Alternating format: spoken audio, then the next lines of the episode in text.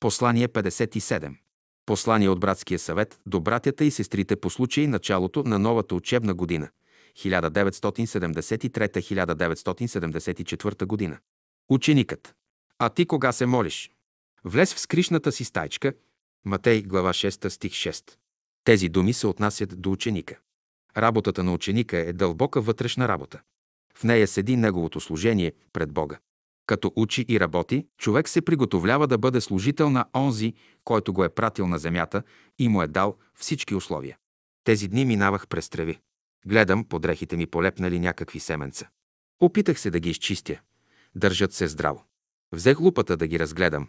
Мънички такива, лещовидни, към тях дръжчица с кукичка, с нея се закачват. Гледам всичко обмислено, целесъобразно, всичко предвидено. Някой е мислил над тази форма и я е създал. Една обикновена машина не става от само себе си, инженери са я измислили и майстори са я направили. Ако застанем пред една постройка и аз започна да ви убеждавам, че тя е станала поради свойствата на материалите, че и случаят е играл известна роля и условията. Колкото и да са острумни моите теории, няма да бъдат убедителни.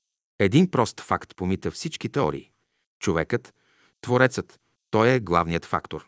Същото е и в природата. На всяка крачка се срещаме с една велика разумност, удивителна по своята интелигентност. Във всичкото това многообразие има единство, съгласуваност. Това показва, че тази разумност има един център. Същата разумност срещаме и в самия човек. Благодарение на нея той има наука, изкуство, личен и обществен живот. Разгледайте едно цветенце, как е реагирало то на условията, как се е приспособило към тях. Навсякъде срещаме разумност, целесъобразност, единство. Като изучаваме природата, всъщност изучаваме великата разумност.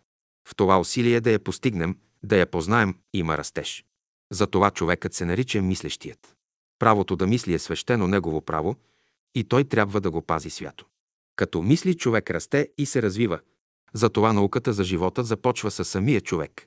От тази разумност иде в него подтикът да учи.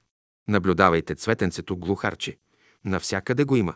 Семенцата му са снабдени с парашют. Най-лекият ветрец ги вдига и ги отнася надалеч, всичко е съобразено с условията. Какви сложни задачи са разрешени в тази скромна форма? Изучавайте природата от това гледище. Всички живи същества, растения, животни, представляват решени задачи, зададени на разумни същества. Разумността е универсална, тя е навсякъде. Разгледайте зеления лист. Каква сложна химическа лаборатория представлява той? Какви чудни вещества се приготовляват тук? Храни, багри, аромати, всевъзможни защитни средства. Човек е взаимствал много от природата. С това той доказва, че е способен ученик. Някои се страхуват да мислят. Човек може и да не мисли, той не е задължен за това, но ще има много ограничен живот. Мисълта. Това са крилете на човека. Те могат да го издигнат до висините, да го доведат до далечни светове. Мисълта е виждане. Едно цветенце. Това е музикален акорд. Разложи го, ще получиш мелодия.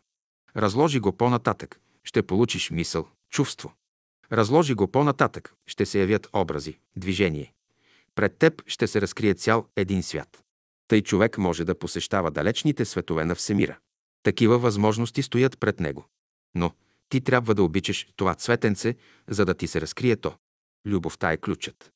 Тя отваря вратите. Само тя може да те въведе в един свят, да ти го открие, за да го познаваш и да живееш в него. Разумността проистича от любовта. Трябва да любиш, за да можеш да учиш. Това е пътят на ученика. Защото земята е училище, а човекът е ученик. Учителят даде едно знание, което е за сегашното и за бъдещото човечество. Пожелаваме на учениците през тази година разширение на съзнанието, свобода и простор на мисълта. Пътят на ученика е като зазоряване. Поздрав на всички братя и сестри. София, септември 1973 година.